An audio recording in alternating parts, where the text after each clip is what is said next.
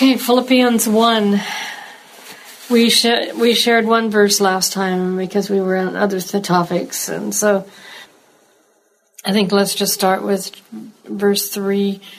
Do you want to read um, verse 3 of chapter 1? So, would you like to read uh, 3 to 11? Okay. I thank my God in all my remembrance of you, always offering prayer with joy in my every prayer for you all, in view of your participation in the gospel from the first day until now. For I am confident of this very thing, that he who began a good work in you will perfect it until the day of Christ Jesus. For it is only right for me to feel this way about you all because I have you in my heart since both in my imprisonment and in the defense and confirmation of the gospel, you all are partakers of grace with me. For God is my witness, how I long for you all with the affection of Christ Jesus. And this I pray, that your love may abound still more and more in real knowledge and all discernment, so that you may approve the things that are excellent in order to be sincere and blameless until the day of Christ having been filled with the fruit of righteousness, which comes through Jesus Christ to the glory and praise of God. I was noticing the differences in my translation. Mm. I have the NRSV. I don't know what this is. Oh, New American Standard. Where it says, I, I am confident of this, that mm-hmm. the one who bring, began a good work among you will bring it to completion. I like that. I like that better. I like completion. Because to start, there's like a starting and then a completion. Yeah, and then they do the syntax differently in verse 7. Instead of I hold you in my heart, apparently the syntax is uncertain in the Greek. And it can be either I hold you in my heart or you hold me in your, your heart. Oh, because I have a footnote that gives that, and it doesn't give other manuscripts or anything. It's just apparently within the syntax. It can be either way. Okay. So he has, you hold me in your heart. For all of you share in God's grace with me, both in my imprisonment and in my defense and confirmation. It was just, uh, to me, a little bit stronger that they were sharing in his imprisonment. How? I think vicariously unless some of them were in prison, and it's possible that some of them were. Mm-hmm. Well, like he's in the, when he was in prison in Philippi. Right, that's when the earthquake happened. Right. right. Yeah, and I'm not sure, but what he was in prison there for some time. I well, let's see if the introduction helps us with anything. Isn't that the imprisonment you're talking about, or is there another one? The earthquake one. Well, I'm, I'm looking here to see what it says. Except that Paul was in prison at the time of writing and awaiting trial. So it doesn't say where he was in prison. Was he in prison? Well, in trial would be Rome, wouldn't it? It would seem like it. Because I don't remember him having another trial that we know of other than the Roman one. So how would they share in his imprisonment? Um, I think by sending him letters, by assuring him of her prayers, by bearing the shame of not of standing with him. It had to be that when a person was put in prison, you wanted to shun them because then you saved your own reputation. And they didn't do that. Oh, okay. I'm uh, guessing. Yeah, I was just thinking about that. How interesting that they only have, like, Paul writes to the different churches. Like, why isn't it the letters that came from the churches in here to understand what he's responding to? It would be wonderful to have that. But in ancient times, they didn't. They weren't so interested in context as we are. Really. Mm-mm. For one thing, it was difficult. For one thing, this is scripture, and so it got saved as scripture. And they didn't have a compendium that was background to the letters of Paul or something like that. They for example, and we we talked about this in First and Second Corinthians. Paul is actually quoting the letter from the house of Chloe. And there's no way to tell that in the Greek because there's no quotation marks. There's, not, there's nothing in Greek to indicate a quote. Which which letter is quoting it? For uh, Corinthians one. First Corinthians, The whole letter. throughout Oh, there's there's quotations here and there. And so, how do we know the quotation marks? We don't know the quotation Oh, marks, okay. but we can tell when Paul contradicts himself. Oh, oh, I see. This is this is interesting, but I, I think the the sharing is really vicarious, and a willingness to not be sh- ashamed, Mm. be ashamed of Paul. I noticed your version had uh, verse eight, the con- affection of Christ Jesus. I thought that was interesting. I have the compassion of Christ oh, Jesus. Okay. I have a little number next to it. Literally inward parts hmm. of Christ Jesus. In this, I pray that your love may abound still more and more in real knowledge. And it has a little, and all discernment. has a little Colossians 1 9 on the word real. I just kind of wanted to look it up and see what that means. For this reason also, since the day we heard of it, we have not ceased to pray for you and to ask that you may be filled with the knowledge of his will in all spiritual wisdom and understanding. And of course, knowledge has more references. I'm just curious about the word knowledge, and the reason why is because, oh, real knowledge. Yeah, why why did they translate real knowledge one place and just knowledge in another? And over here in the text says real knowledge also on the side. Oh, um, because this last week I was introduced to the word yada in Hebrew. yada. hmm Yada, I don't know how to pronounce that. Okay, yada. Yada is the way it's pronounced. To know. And, and just all the understanding of the different to know. It's a real intimate way of knowing and to be known, experiential knowing. And It's not a casual, yeah. uh, cerebral kind of knowing. Right. And I just loved that. I wrote it in my little chalkboard next to my devotional place, you know. That, and that's why he I'm says, wondering if it has to do with that kind of knowing. yes, it does. I because how else could he say that your love may overflow more and more with knowledge and full insight? In other words, as you know him intimately, your love overflows more and more. Right. Uh, and, and you don't, your love doesn't overflow more and more from a cerebral You're right. discussion. It's experiential. Mm-hmm.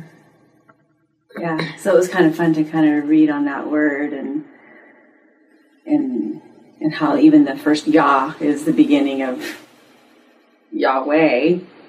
hmm And how that was just such a like they wouldn't even write that word right because it was so Yeah, they would write yada, um, but what- not Yahweh. right. Yeah. Right. They they actually they would write it, but they wouldn't pronounce it. Mm, okay. Um, And then I like the way you pronounce you, say, you pronounce it Yada. uh-huh. I like that you told me that because I later was thinking, oh my goodness, this is such a powerful, holy word. And it's used very, you know how it's used very flippantly. That's Mm-hmm. when people say that people talk on and on, yada, yada, yada. And I was like, Yeah, but they're not using the Hebrew word. They're, They're using not. something else. they're not. I know, but it made me think of that. I was like, Yeah. oh.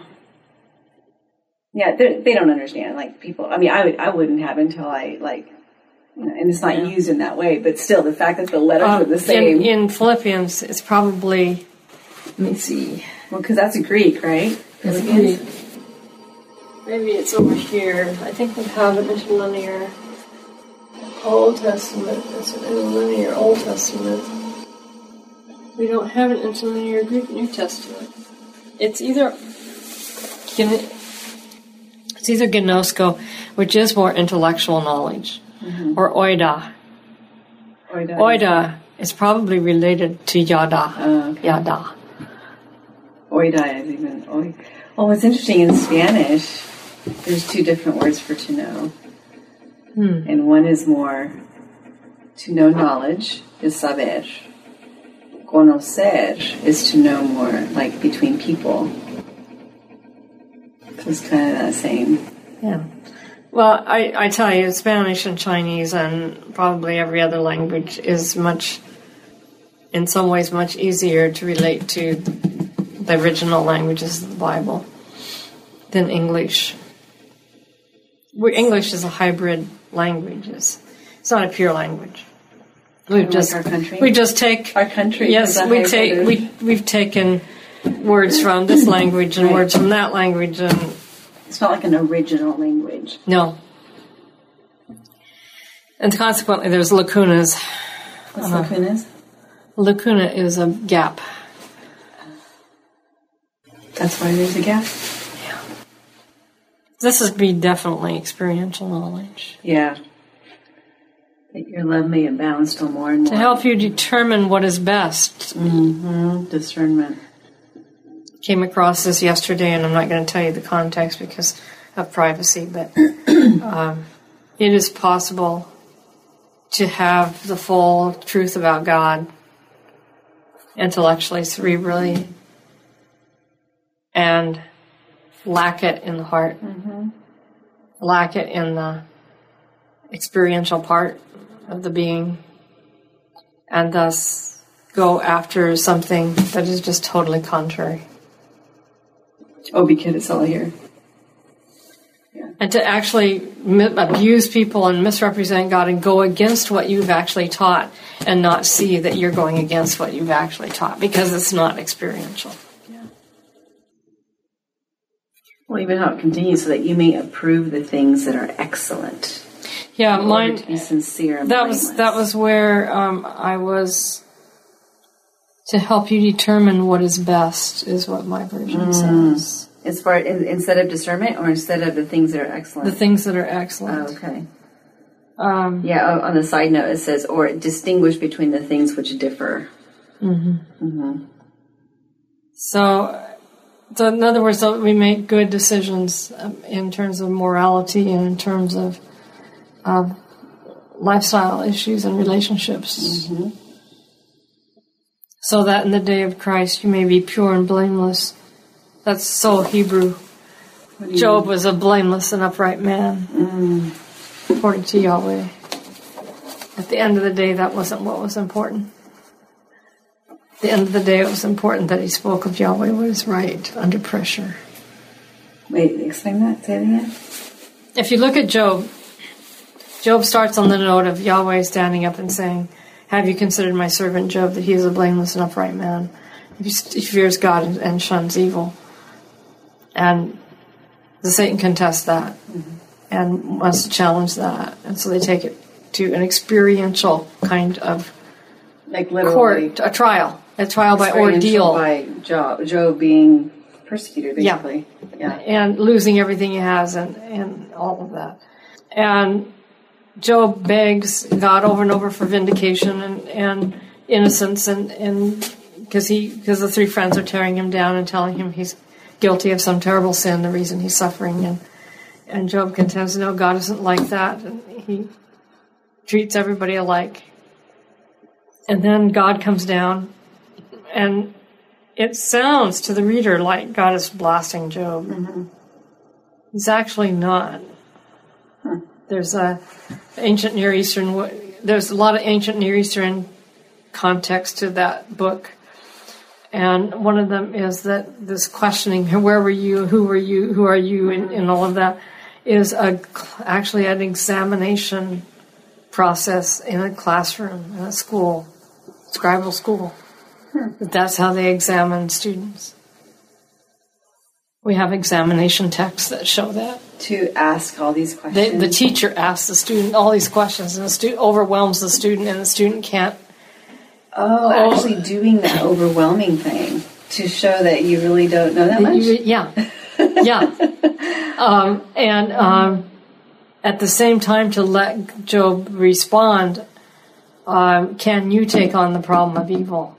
It's, it's that's the overriding question God is trying to get across to Job. She's like, of course not. And and um, and of course the answer is no one on earth is his equal, meaning the Leviathan.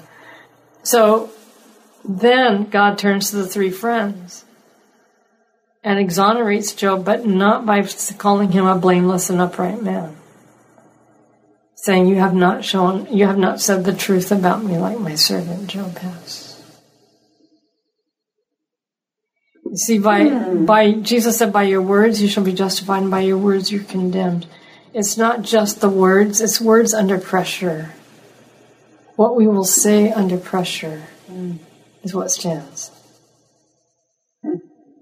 And, and so it's just interesting that in the end, Job's Job, who wanted vindication so much, is in a sense God, he gets it, but in a sense he's denied it because there's a greater issue at right. stake. Right. So this blameless, uh, I, that triggered it. Yeah, yeah, yeah. It's blameless and pure. Yeah, it's the exact word, blameless, sincere and blameless. Yeah. Having produced the harvest of righteousness. Oh, that's really interesting. That that's like an examination how it was done. He said, like in in the in the schools, in the scribal schools of Mesopotamia. Well, that's that's a long time ago. Well, was that also done like in the rabbis, where everything was a question? I wouldn't be surprised. I, you know, I never thought of looking into that. Yeah. Is it to keep the, the student humble? Yes. And in a place of learning? Yeah, I think so. Yeah. I think so. Huh. How interesting. That's really cool to know. So we have a short paragraph, uh, unless we have something more on this one. I think we already kind of talked about what stood out for us. Yeah. Okay. So let's. I'll I'll read um, verses twelve to fourteen. I want you to know, beloved, that what has happened to me has actually helped to spread the gospel, so that it has become known throughout the whole imperial guard and to everyone else that my imprisonment is for Christ. And most of the brothers and sisters, having been made confident in the Lord by my imprisonment, dare to speak the word with greater boldness and without fear. Hmm. I almost feel like reading the next paragraph because we're kind of halfway to it. 15 to 17? 15 to 17. You want to read that? Some, to be sure, are preaching Christ, even from envy and strife, but some also from goodwill. The latter do it out of love, knowing that I am appointed for the defense of the gospel. The former proclaim Christ out of selfish ambition rather than from pure motives, thinking to cause me distress in my imprisonment. There's one more verse. What then? Only that in every way, whether in pre- pretense or in truth, Christ is proclaimed, and in this I rejoice. Yes, and I will rejoice. Wow, that's that's it right there. I want you to know that this has happened to me so that the whole. I had an experience at PUC with this text. And my memory is a little hazy on how the text played a role. But I clearly remember it did. I, uh, I had a situation with my eyes where I had three kinds of correction. I had stigmatism correction, myopia correction, and prism correction. And the prism correction was the problem. I should never have been given that. My eyes kept changing, so I needed more prism and correction, like almost every six months, it seemed like. Hmm. And um, anyway, I had gone, I had had needed a change of glasses shortly after I started PUC my second year and the optometrist told me to not wear my glasses because they were really they were really doing things to my back and my my shoulders I had burning down my back hmm. really fiercely and I now think that this whole thing may have been part of a medical diagnosis I later got of MS. You have that? I don't. In that I won't. I have I have fought that battle. Hmm. Um, I do, I do do a treatment for it that was very effective, mm-hmm. and that helps. I, I, don't have any overt symptoms, mm. but my back goes out easily. Mm. And if I do the treatments, it, it doesn't go out as easily. Mm. And it's specific to MS, so I don't know. I but I choose not to have it. That's kind of where I'm at. Anyway, so he told me not to wear my glasses anymore and to to patch one eye because that's what you do with prisms. So I did that, and I went home for Christmas, and they gave me new glasses, and I couldn't see out of them. So I went back and I said, you know, I can't see out of these glasses. And so they checked the prescription and, and everything, and everything checked out. And they said, well, you know, it just takes time. So uh, then I went out and I mentioned it to the receptionist, and she said, well, you know, it's all in your head. So that made me a little defiant, mm-hmm. and I decided, okay, I'm going to force myself to see through mm-hmm. these glasses. I could not see. When I got to PUC, I had to drive with these glasses when I couldn't see the signs until I got almost on them. Mm. I had to drive the 58 from Tehachapi to Bakersfield. And I should never have been behind the wheel in a car that I wasn't familiar with. But anyway, I, the angels were there. And I got to PUC and I, I couldn't read the big signs in the, in the gym to be able to register until I got right under them. But I kept forcing myself to, to power through and I got so I could see perfectly, but it was making me very ill. Mm. I went to another optometrist in, in Santa Rosa and told him my plight. And he just said, Well, you know, I think you just aren't mature enough for college. You need to go home and be with your folks. I was like, Okay, here we go again. And I said, well, would you please check to see if the lenses are in right side up? Because I had oh. granny, I had granny glasses, and I had had a, a, attached lenses that they put in for a while to make sure they were the right kind, and one of those lenses got put in upside down, mm. which wreaked all kinds of havoc. So he said, "Yeah, no, I, I need to check that. I need to check something else." And the next thing I heard him say was, "I can't believe it." He had my glasses in his hand. He said, "They put your left lens in your right mm. side and your right lens in your left side." And I had two very different eyes. Mm-hmm. So I was like, "Yay! I finally got help!" And he put them in the right, and I could see. Mm-hmm. And I went back home thinking I had won the war. Mm-hmm and I got worse and hmm. worse and worse. As far as eyesight changing? No, as far as my whole body oh. reacting. Huh. I got weaker and weaker and weaker.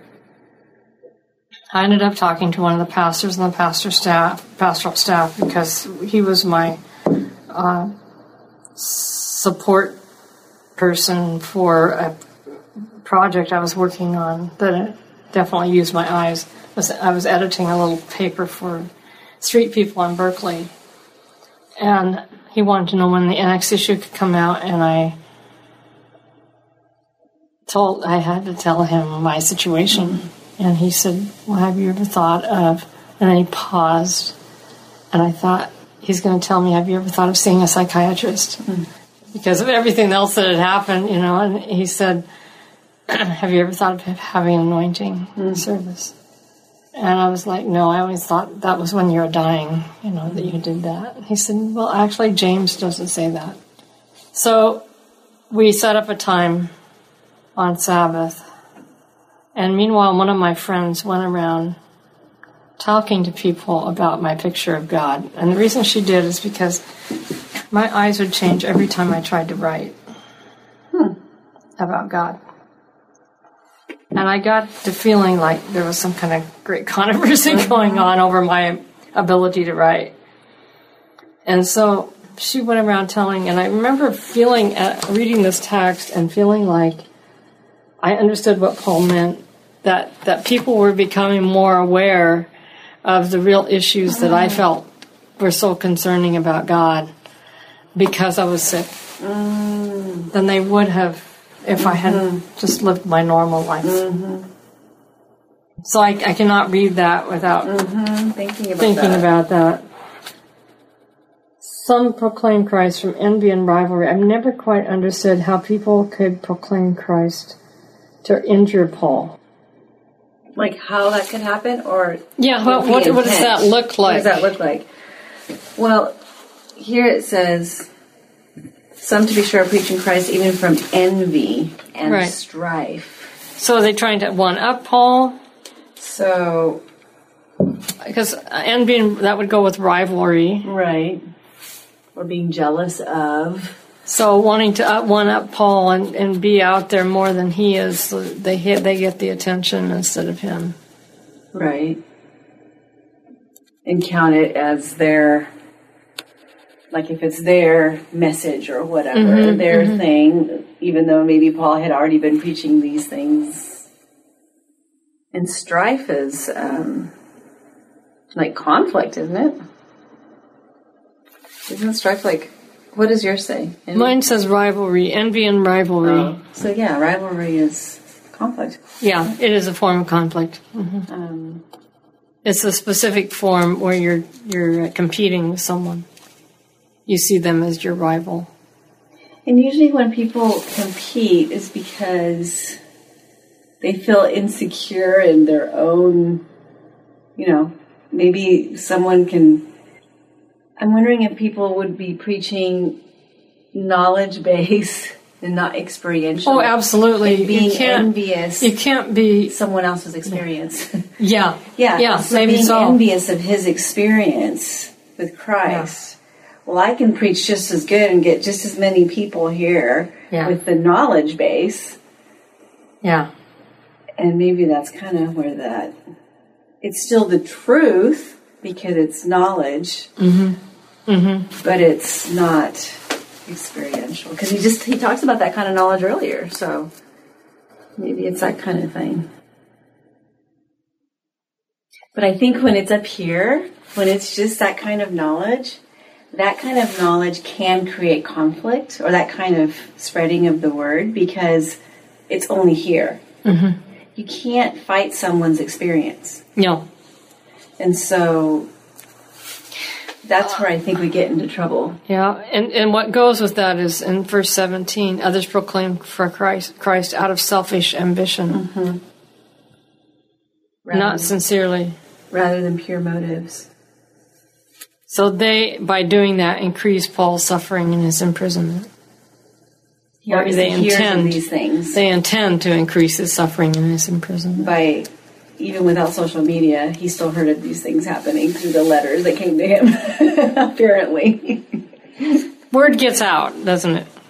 So just this that Christ is proclaimed. So he, even if it isn't experiential, even if it isn't sincere, even if it isn't really true to what Paul is about, at least Christ is being preached. right, that's basically what he's saying. Yeah. Paul has a, a, an amazing spirit that is Yeah. hard to put down. Yeah. Yeah, we need to quit. This is good. Yeah, I like Philippians. To me, Philippians is the positive book. Not that the other books aren't positive, mm-hmm. but there's something about Philippians that just feels like a big dose of positivity. Well, he, I'm sure he was writing it. I'm sure as he was writing it, was ministering to himself as well. you know, Here he is in prison, Yeah. writing all this positivity. right? Christ was was ministering to him as he was doing that writing. yeah. Yeah. There's some really good gems in here. Look forward to moving on through it. Uh-huh. Actually, those little letters, Ephesians, Philippians, Colossians, are just packed full. They are. They're good. Okay, let's pray. Gracious Father, we thank you for the message that you gave Paul in pla- in a place of despair, prison. We thank you that he was able to take that place of despair and turn it into a, a place of hope. And we thank you for uh, giving to us his message and his concern for an experiential knowledge of you. We pray that we, our knowledge of you may grow more increasingly experiential every day. We thank you for this in Jesus' name. Amen.